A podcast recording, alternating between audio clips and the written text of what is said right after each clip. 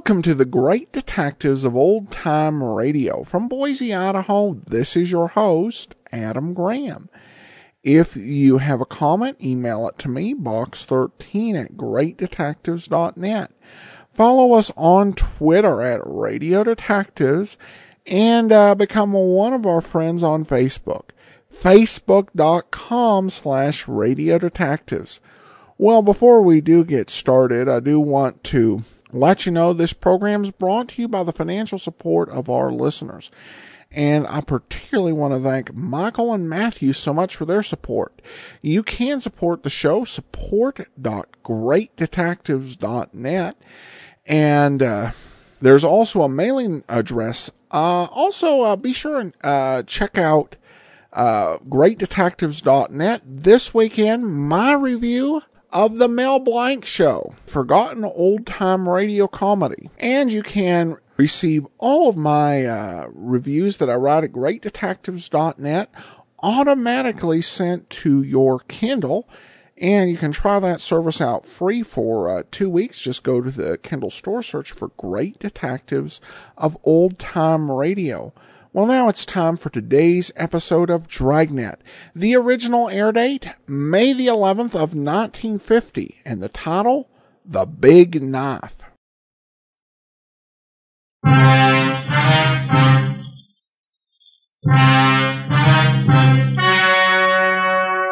story you are about to hear is true. Only the names have been changed to protect the innocent. Dragnet. You're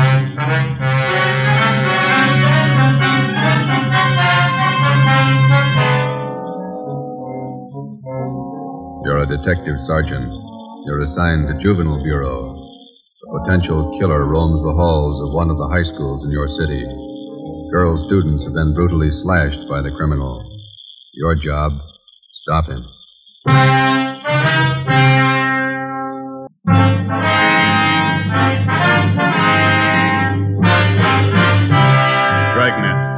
Documented drama of an actual crime. For the next 30 minutes, in cooperation with the Los Angeles Police Department, you will travel step by step on the side of the law through an actual case from official police files. From beginning to end, from crime to punishment, Dragnet is the story of your police force in action. It was Thursday, November 4th. It was windy in Los Angeles. We were working the day watch out of Georgia Street Juvenile Bureau. My partner's Ben Romero. The boss is Captain Bowling, Commander Juvenile Division. My name's Friday. It was 2.45 p.m. when we got to Charter High School. Main entrance. Which way, Joe? I don't know. We can ask this boy. Hey, son, Yeah? where's the principal's office? Uh, straight down the hall. Last door on the left. Thank you. What's all the noise about? Football rally. We're playing Piedmont today. Probably lose. Can't beat confidence like that. Kids are sure funny nowadays. Yeah.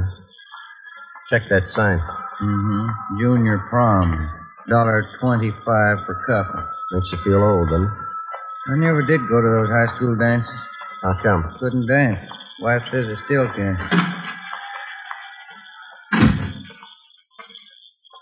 Yes, sir? Like to see Mr. Chase?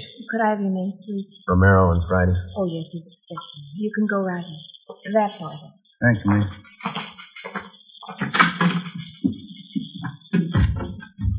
Mr. Chase? Yes? My name's Friday. I talked to you on the phone. Oh, yes, certainly, Sergeant. Have a chair. Thank you. This is my partner, Ben Romero. How do you do, sir? Hi, Mr. Chase. Uh, sit down, sit down. Certainly glad to see you, gentlemen. I'm at the end of my rope. Would you mind briefing us, Mr. Chase? How did all this trouble start? I don't know how it started. I don't know why. But here's the result, Sergeant. This dress, bloodstains on it. What's the story? A woman stormed in here and said her daughter came home from school yesterday wearing this dress.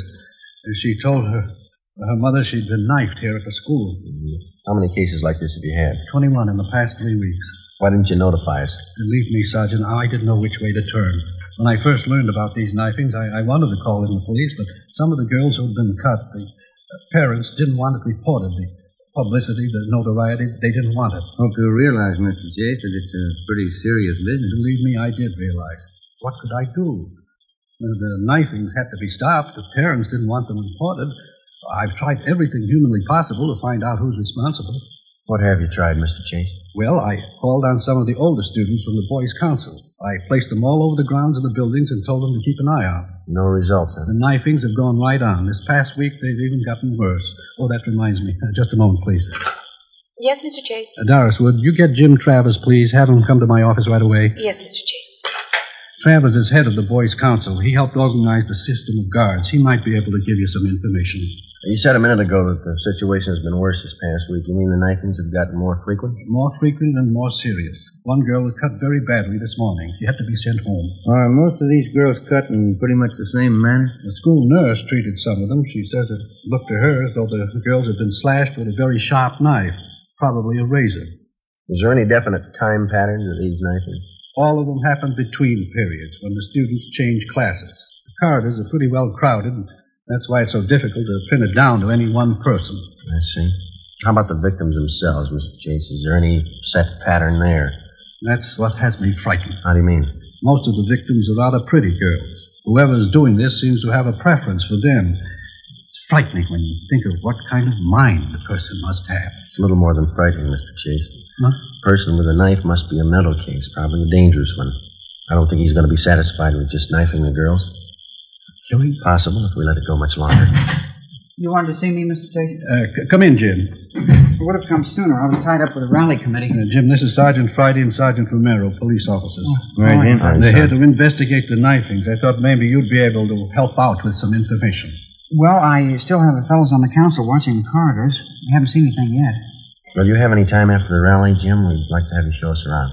Okay, Sergeant. Is the school nurse still in her office? I'd like to talk to her, too. I think so. Jim, when does Miss Wesley go home? Um, 3.30 on Thursday, Mr. Chase. I'll tell her to stay on a few minutes. That's fine. We'll meet you outside the office here. Okay, I'll see you later then. Right. The school out for the day? Yes, it is. Guess we'll have to wait till morning to interview the victims. The first class is at 8 o'clock. I'll have the girls assemble in the classroom next to my office. All right, Mr. Chase. Thank you. I'll be right back, Doris. See you gentlemen out. Looks like the rally's just breaking up, huh? Three o'clock now. The game's at three thirty. The kids certainly jam up the corridor. Come on, come on. Let us through here. Let us through, please. All right. Now, the rest of you go about your business. Uh, Go on now. What's the matter, young lady? What's the trouble? Patty, Patty Larson, she's fainted. What's the matter with her? Look at her dress. It's covered with blood. An ambulance was called, and the injured girl was taken to Georgia Street Receiving Hospital, where she was treated for a cut on her right forearm and a deep slash across her hips. She was not in serious condition. Was the doctor's opinion that the wounds had been inflicted either by a very sharp knife or more probably a razor. A detail of plainclothesmen were dispatched to Charter High School to keep the grounds and quarters under strict surveillance until further notice. At 7.30 the next morning, policewoman Lorraine Jensen, Ben and I met at the high school with Principal Chase and Jim Travers, the head of the Boys' Council. By 9 a.m., all of the 21 knifing victims were assembled in one of the empty classrooms. Policewoman Jensen outlined our plan of questioning. May I have your attention, please? This isn't going to take very long, girls, but I will have to ask you to cooperate with us. Try to remember every detail of the time and the place that the knifings occurred. We all have a report form to write on. Yeah, they're all set. We'd like to have you write three things. First, exactly where you were when you were injured. After that, write the date and the time. Make that just as close as you can remember. At the bottom of the page, write the name of the person you suspect might have cut you. Your answer will be kept confidential. Please don't compare notes with the girl next to you. We want your version, not your neighbor's. Sergeant, Yep, Travis? five minute warning bell. Yeah, okay. All right. Yeah, Joe. There's a recess coming up. We want to check the quarters. Can you make out alone for a little while? Sure, you two go ahead. You can check the slips when you get back. Right. Let's go then. Yeah.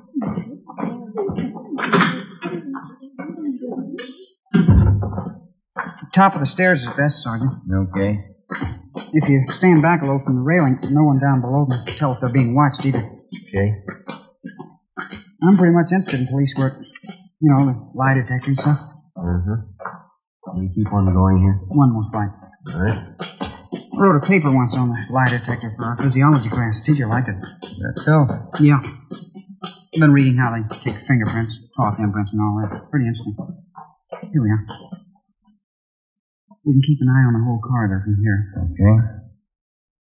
What detail do you officers work out of? Georgia Street Juvenile. You know uh, Lee Jones or Ray Pinker? Oh, yeah. I've read a lot about the crime lab. Why don't you come downtown some afternoon? We'll show you around. That'd be swell. Okay. Must be interesting, meeting all kinds of people, watching how they behave, you know. Yeah, it's interesting. During the recess, while the students moved from classroom to classroom, we kept the main quarter under close surveillance. The other men from Juvenile Bureau covered the rest of the quarters.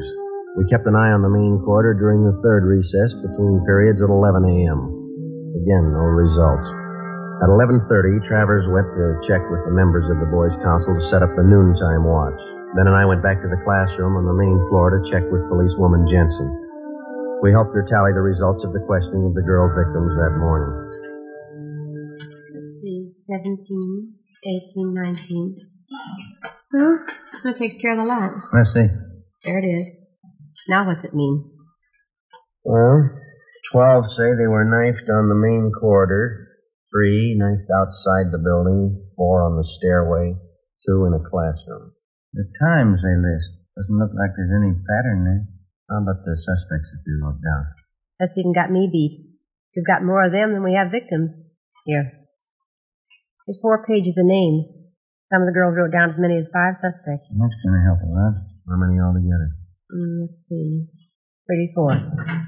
Oh, hi, Mr. J. Did you find out anything? Well, it didn't turn out too well, nothing definite. Terrible morning. Parents calling up newspapers. I don't know.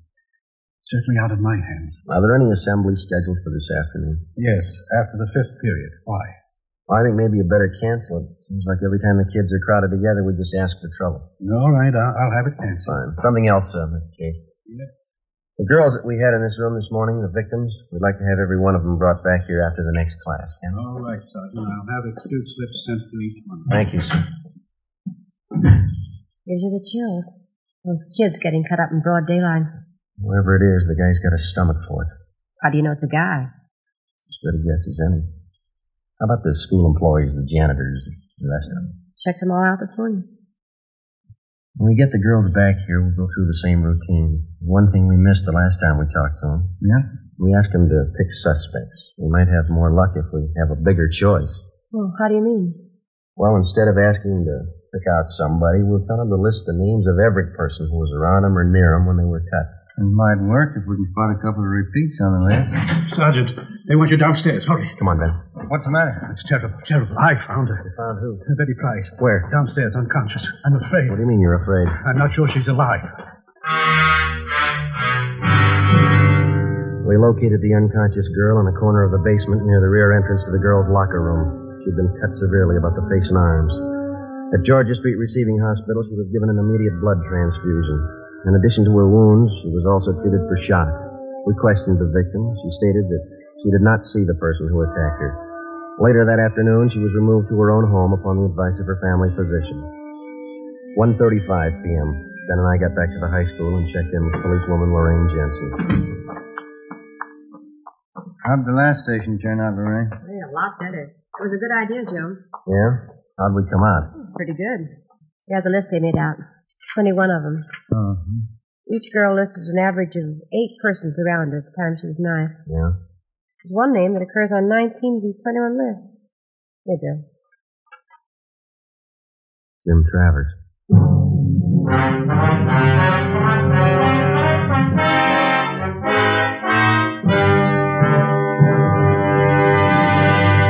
You are listening to Dragnet, the case history of a police investigation presented in the public interest.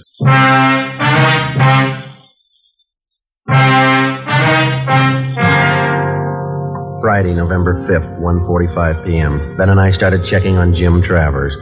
In the registrar's files, he was listed as James Kirkland Travers, 17 years old. He was a well-known, popular student.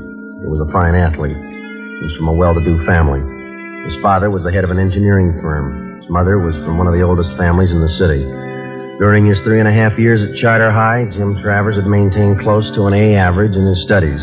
He'd been president of his class since freshman year, and he'd held numerous other class offices.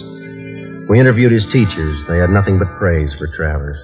They tabbed him as a brilliant young man with an excellent future. We asked about Travers' friends, who he palled around with. We picked up a small lead. We were told that he had very few, if any, close personal friends among the students, but he did have one girl at the high school he was especially fond of. Her name was Barbara Ferris, a tall, dark haired girl, exceptionally pretty. Her scholastic record was almost as high as Travers. 2 p.m. Policewoman Lorraine Jensen and I interviewed the girl in a small room off the principal's office. We're not singling you out, Barbara. We're interviewing most of the girls in the upper classes. You mean about what's been happening around school? Yes, that's right. Well, I don't know much about it. I was talking to Jim Travers last night.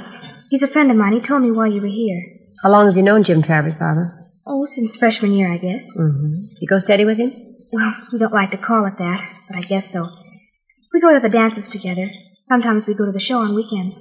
Do you go out with him very often? No, not very often. Jim's usually pretty busy. He studies a lot.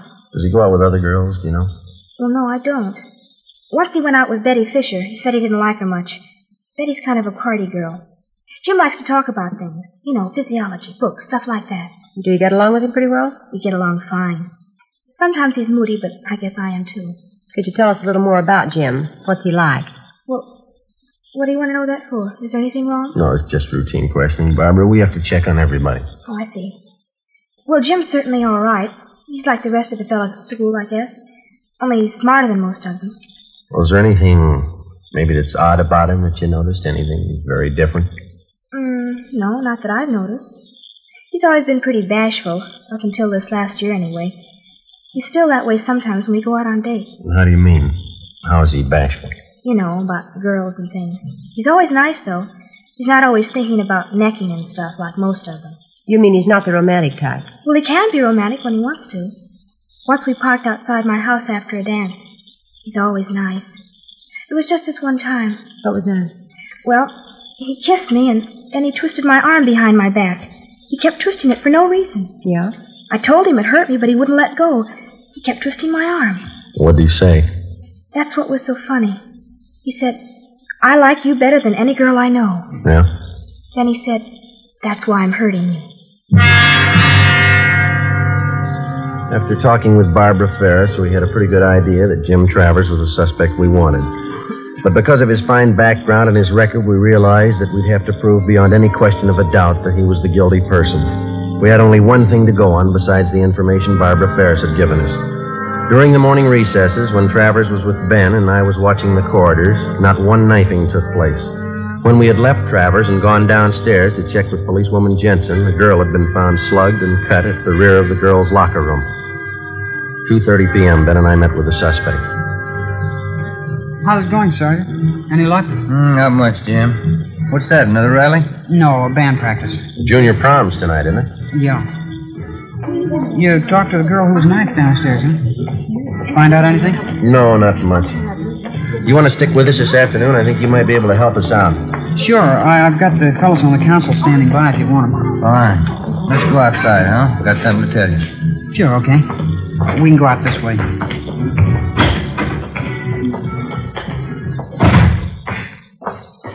I certainly appreciate your letting me tag along. Hope I can help you.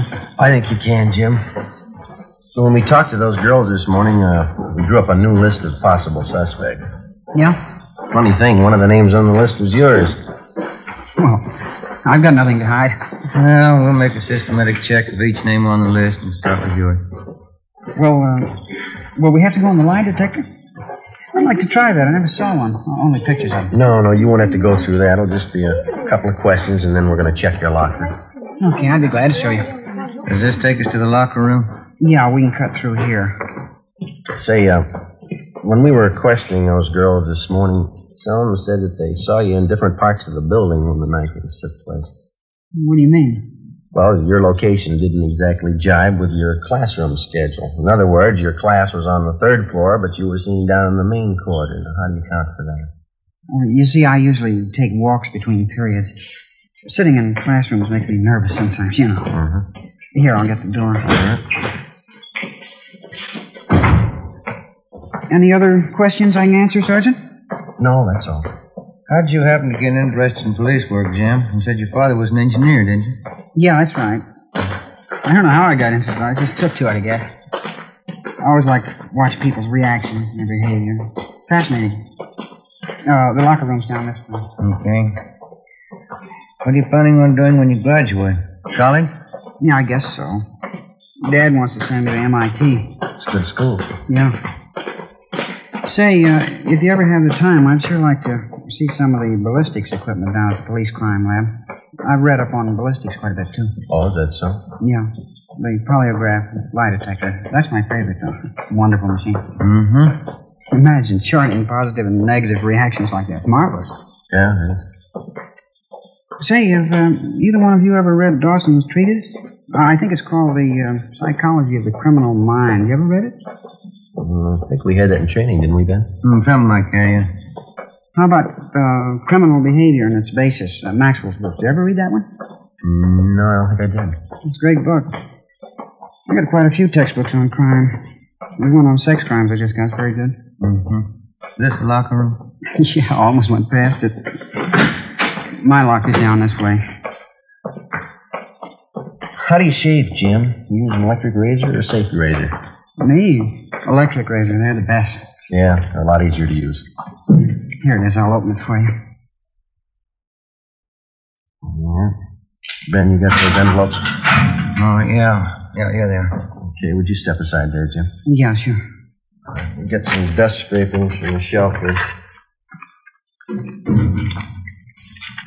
All right, there you are, Ben. You want to mark it? Yeah. Jim Travers, dust scrapings on locker. All right. Let's see here. Here's some more scrapings from the bottom of the locker this time, huh? Okay, I'll seal these envelopes. Oh, here's a nail file. Okay, Jim. Now, will you hold out your right hand? Hmm? Oh, yeah, okay. Hold an envelope under his hand, will you, Ben? Catch the nail scrapings. Here we are. Say, what's all this for, Sergeant? Oh, it's just routine with everybody, Jim. Just gonna take some sample specimens to run through the spectrograph. Spectrograph. Mm-hmm. Now, let me scrape that middle fingernail a little. Oh, okay. That's it. Now the index finger. What about the spectrograph? We use it all the time. Well, it won't work in a case like this, will it? All right, that's all for the right hand, Ben. Don't forget to mark the envelope. Yep. Let's see. Jim Travers, scrapings on fingernails of right hand. There we go. Right now the left hand, Jim. Yeah. No, we don't know if this is going to work or not. It's worth a try. We'll know this afternoon. This afternoon. Yeah. We'll have to run you through on the machine. Hold the envelope a little closer, Ben. Yeah. Oh, uh, how's it going to help you? It might tell us what you had for breakfast a week ago. It might tell us what kind of clothes you wore three days ago. The kind of objects you came in contact with. Oh. Well, uh, what kind of principle does it operate on? Oh, I don't know. We can ask Lee Jones. Here, let me get the scrapings from your thumb. All right, there it is. Now seal it and mark it, Ben. Huh? You want to call the office and tell them we're on our way in? Yeah, I'll be in that that room right next to the principal's office. Okay. You can close your locker, Jim. That's all. Yeah, all right. We'll check the things in your pockets when we get to the crime lab. Let's go. That spectrograph must be a marvelous machine. Well, it's worked for us a lot of times. We've got evidence on the suspect that either convicts him or clears him. You'll probably get a kick out of it. Hmm, I'd like to see it. You say it tells you everything a person's come in contact with, huh? Yeah, that's right. Could it tell you how I shave? Well, how do you mean? I mean, uh, with an electric razor or, or a safety Oh, razor. yeah, sure. That's one of the primary things. Hmm. I don't know exactly how it works, but it does the job. We'll get Lee Jones to explain it to us. Out this door. We can cut across the courtyard. Oh, these are sure nice grounds. Will they keep me long downtown, Sergeant? What do you think, Jim? You know, the strange part about these knifings out here. What's that? Whoever's responsible probably doesn't even realize what he's doing. Yeah. Mentally, he's sick. He's very sick. Best thing for him would be a doctor. hmm Just like any other sickness, it's not going to get better by itself. Yeah. The only trouble is, he's just getting his appetite up with these knifings. Now, if he goes much longer. Uh, how about that spectrograph, Sergeant? Uh, say, for instance, well, if I happen to hold a knife in my hand or maybe a razor. Oh, yeah, that'd show on the machine. We go in here? Yeah.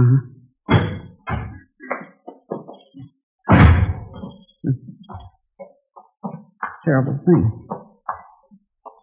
Whoever it is. Terrible thing.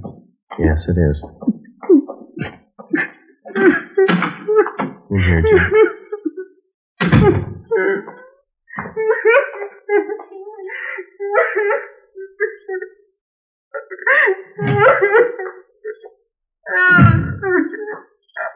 Joe, how's it going?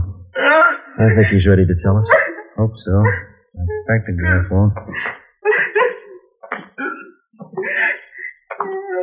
All right, son, you want to tell us about it now? I couldn't help myself. I, I had to do it. I had to. I couldn't sleep. I couldn't study unless I did it. I couldn't help myself. You're responsible for all the knifings, are you?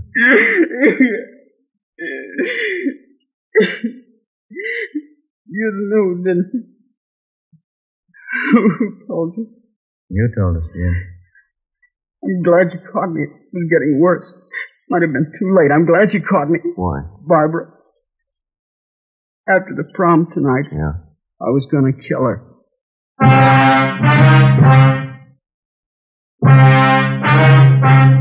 The story you have just heard was true. Only the names were changed to protect the innocent. On December 15th, the hearing was held in Juvenile Court, Department 38, City and County of Los Angeles, State of California. In a moment, the results of that trial. It's amazing how many long cigarette smokers are changing to extra mild Fatima. Here is the actual report. From coast to coast, Extra Mild Fatima has more than doubled its smokers. Yes, more and more smokers every day are discovering that Fatima is the king size cigarette that is extra mild. Extra mild because it contains the finest Turkish and domestic tobaccos superbly blended to make it extra mild, to give it a much different, much better flavor and aroma. Enjoy extra mild Fatima yourself. Best of all long cigarettes. It's wise to smoke extra mild Fatima. It's wise to smoke extra mild Fatima.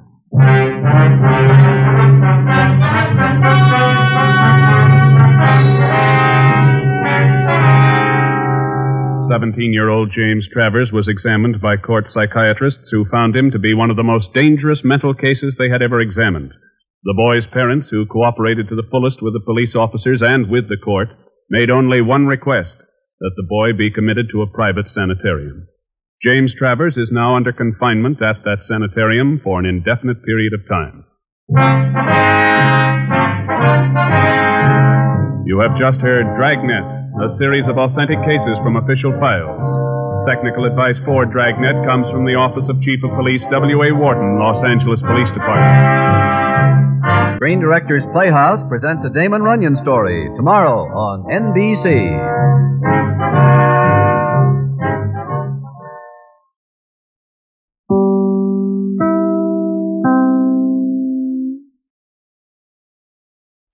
Welcome back. Uh, this episode ended up on my list of the uh, 25 best uh, Dragnet stories ever, going from the radio program into the 1960s, and I think you got a good idea why. Uh, it was such an unusual case. It's one where there had not been limited actual uh, damage uh, but certainly a threat of something very bad um, unfurling here.